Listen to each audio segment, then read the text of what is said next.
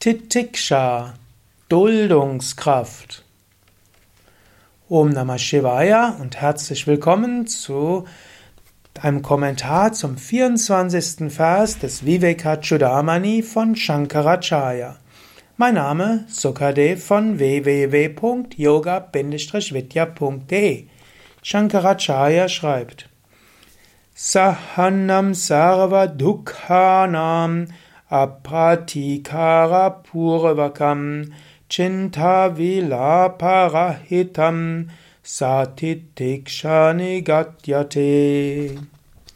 Titiksha, Duldungskraft und innere Stärke, ist die Fähigkeit, alle Sorgen und alles Leid zu ertragen und auszuhalten, ohne den Gedanken an Rache, ohne Angst und Kummer, ohne Klagen.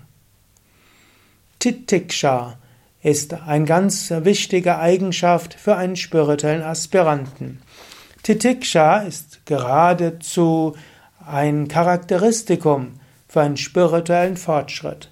Wenn du wissen willst, ob du spirituellen Fortschritt gemacht hast, dann schaue dir an, hast du Titiksha entwickelt.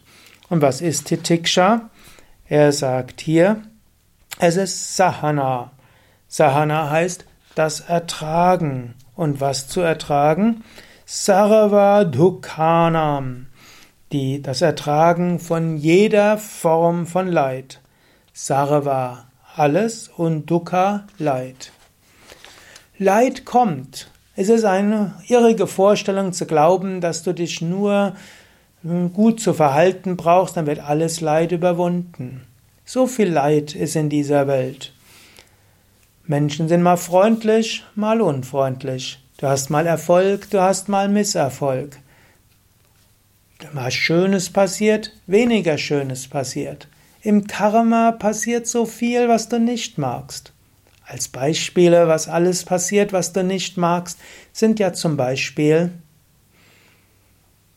Krankheit, Unfälle, Misserfolge, Scheitern, Kritik, Missachten, Konflikte, Streitigkeiten.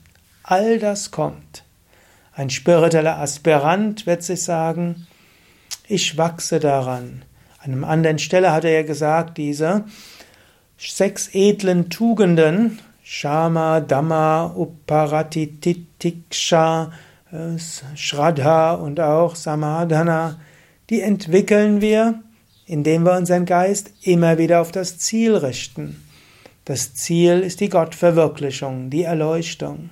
Und auf dem Weg zur Gottverwirklichung kommen immer wieder Dinge, die nicht so schön sind.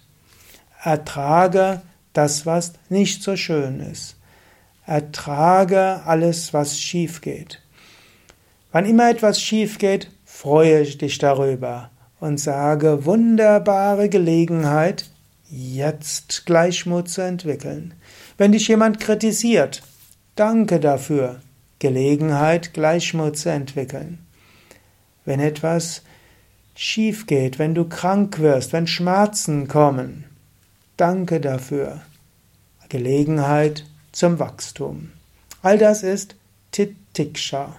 Titiksha natürlich auch aushalten können von Hitze und Kälte.